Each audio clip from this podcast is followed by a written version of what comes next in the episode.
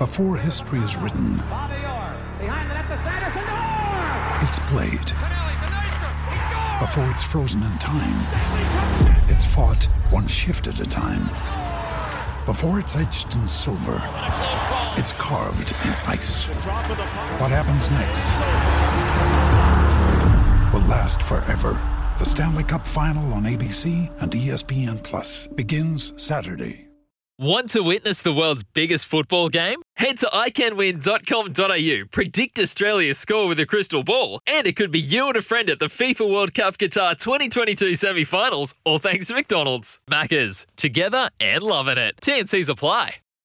G'day, Mike Hussey here, but you can call me Mr. Supercoach. KFC Supercoach BBL is back and there's 25 grand up for grabs. So what are you waiting for? Play today at supercoach.com.au. T's and C's apply. New South Wales authorisation number TP slash 01005. Big talk, big opinions, the panel.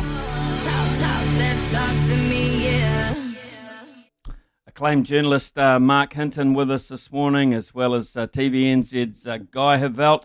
Uh, I'll start with you, Guy. Uh, good morning to you. Uh, you were one of the co-hosts of the uh, the Black Clash, which uh, was at the, the Bay Oval. It seemed as if uh, it was a raging success.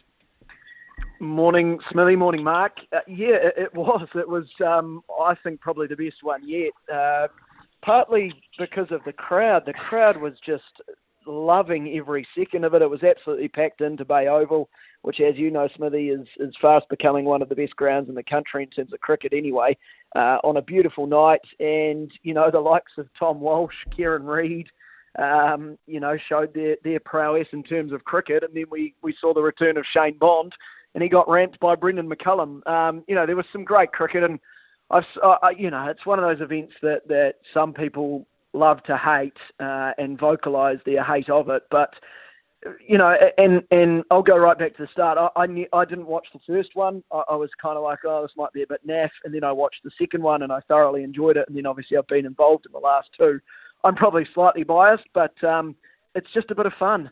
It's really all it is. It's a bit of fun watching some of New Zealand sporting legends um, trying their hand at cricket, and then seeing some cricketers of yesteryear having having another crack. Um, yeah, I thought it was thought it was a great night. Mark Hinton, does it uh, does it spin your wheels, or you, you look at it and think it is what it is, and, and just enjoy it uh, Yeah. while it's on?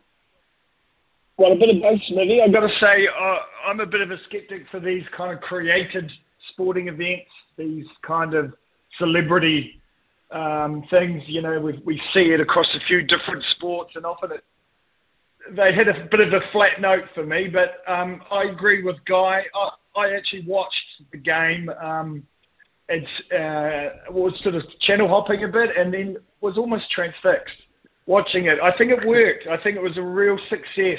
And the numbers at the game and the TV numbers are the key things here, and they're both huge.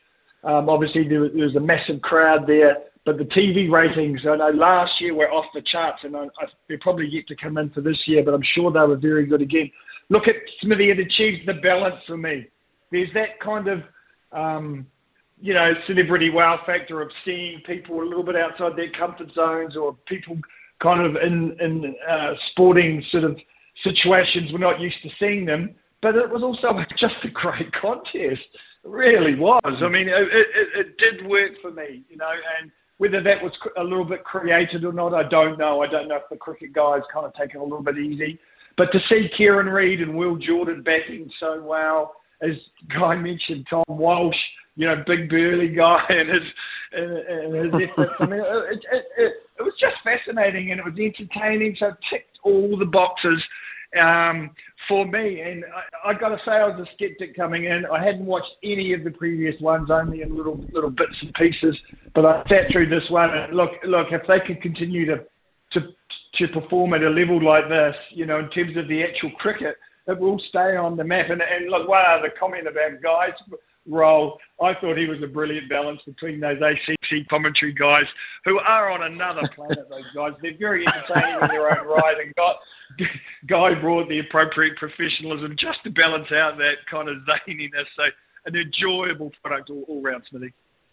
Very kind of you, like a Mark. Thank well you. I, if I, I'll, I'll just jump in there, Smithy. One, one thing I'll say off the back of what Mark says, I think what they do well compared to maybe other celebrity games is that they do actually make sure that they can play cricket, uh, and I think that's quite important. It's not just a it's not just getting celebrities together for the sake of it and, and, and hoping that they can play. They know that these guys are able to roll their arm over. They know, they know that some of them are able to swing the bat. And so it actually makes for a decent sporting watch while they're not exactly professional players, if that all makes sense. So I think they've got that balance mm. right. Um, but yeah, thank you, Mark, for your comments. I appreciate that. Well, Guy, uh, that rated very well, and obviously uh, it sounds like it did, which is great. Um, American television, and particularly for football fans, would have rated through the roof yesterday because uh, they're at quarter-final stage, though they were. Uh, the last of the two were played yesterday. It's been an amazing uh, four rounds, and, and the game uh, yesterday, the last game between the Chiefs and the Buffalo Bills, was, was one right out of the box.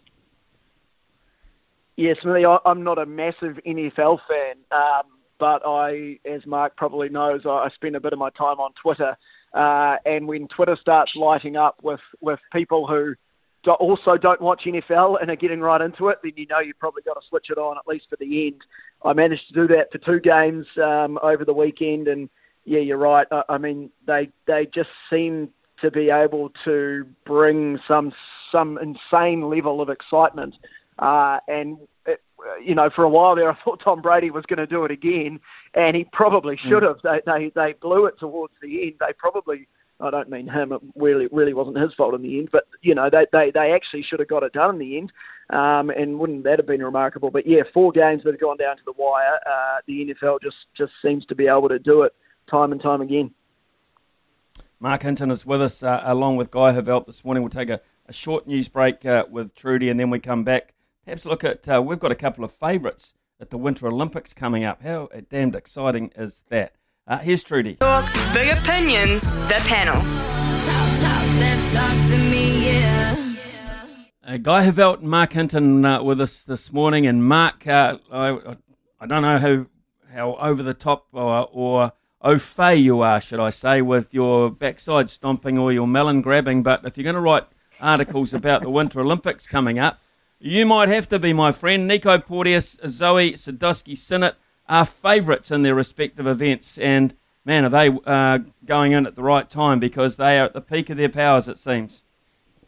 Yeah, absolutely, Smithy. Look, that, um, there's no doubt about it. These two kids, I call them kids, but you know, young athletes, young uh, young sports people, um, are two of the hottest properties in New Zealand sport at the moment, and they should be getting us all excited about winter sport, and particularly the Winter Olympics coming up in Beijing, because these two are legitimate gold medal contenders. We've just seen them take um, three gold medals between them from the X Games in Aspen, which sets the scene beautifully for Beijing, doesn't it?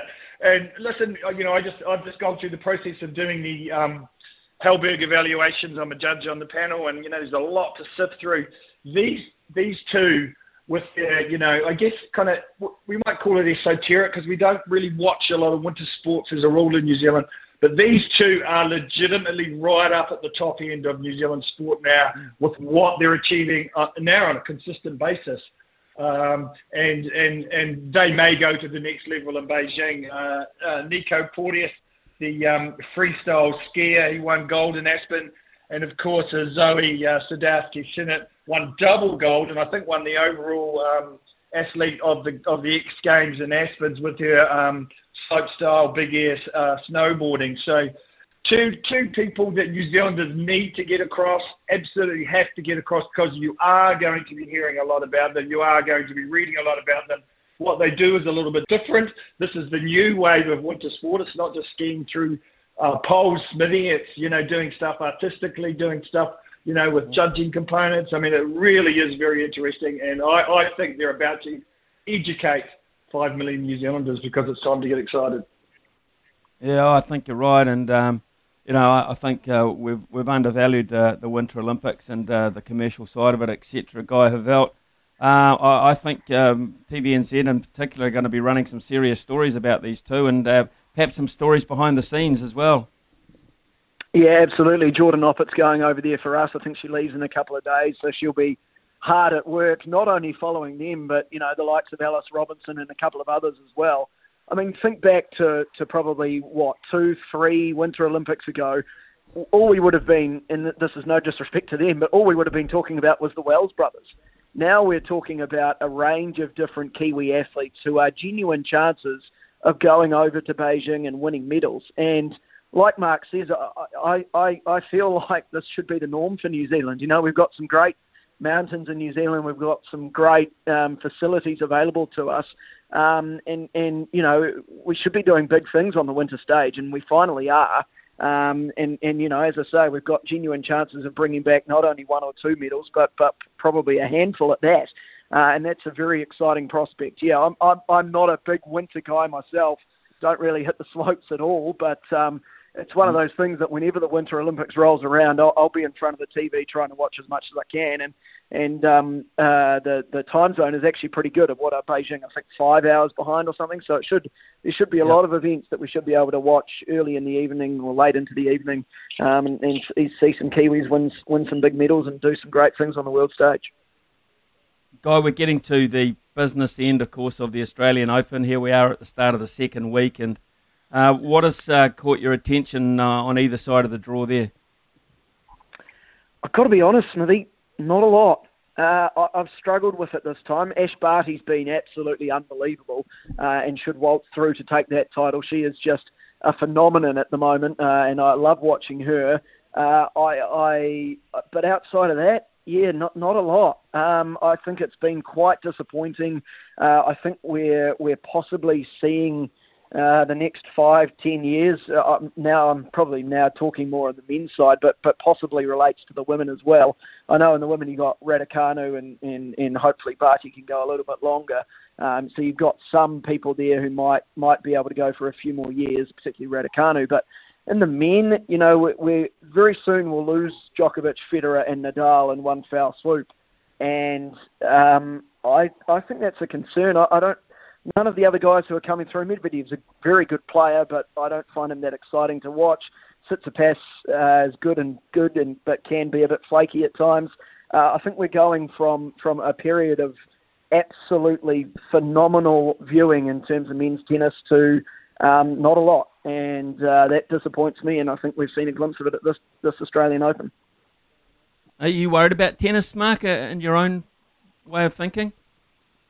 No, I, am a, I'm a bit of a tennis fan. It was my sort of number two sport as a kid, and I've always sort of followed it. Um, I, I think we are going to see, as Guy touched on, a little bit of the end of an era scenario in the men's game, particularly, and in the women's with the Williams sisters and uh, mm. sort of now sort of on their way out. So, uh, you know, we always worry about these things and where's the next wave going to come from, but inevitably sport produces them. Uh, the next guys come through. There are some exciting young players. There's guy, you know, on the men's side of it, you know, Berrettini, the big Italian, the big hitter, um, Shapovalov, um, Tsitsipas is, uh, you know, the Canadian, or Auger Aliassime, or however you say his name. Look, it's a bit tricky, uh, but he's a hell of a player. I mean, there are some good young players coming through. Um, it's just that they, you know, they're not yet at the level of those ones. But look, the old guy, while he's still in the draw, Rafael Nadal, and has the chance to uh, go one ahead of our old mate Novak Djokovic. I think you know, there is plenty of interest still in this Australian Open on the men's side, you know, and, and, and you have to think in the Nadal um, Medvedev final looks on.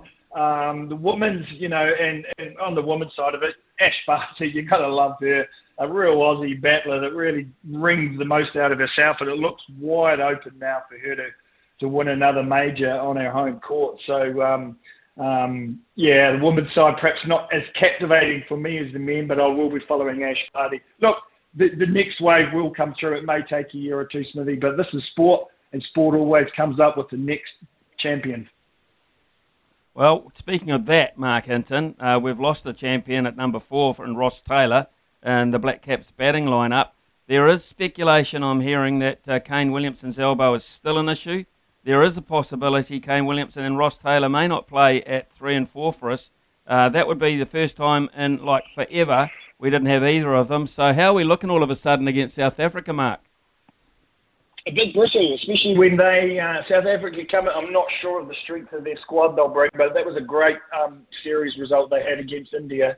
Um, perhaps we've been kind of a little bit writing the South Africans off, but that showed when when their minds and their uh, are attuned and when they're you know everything's running well for them, they are still a very very good cricket team. And there's World Championship um, te- uh, test uh, points at stake, so it's an important series for the Black Caps.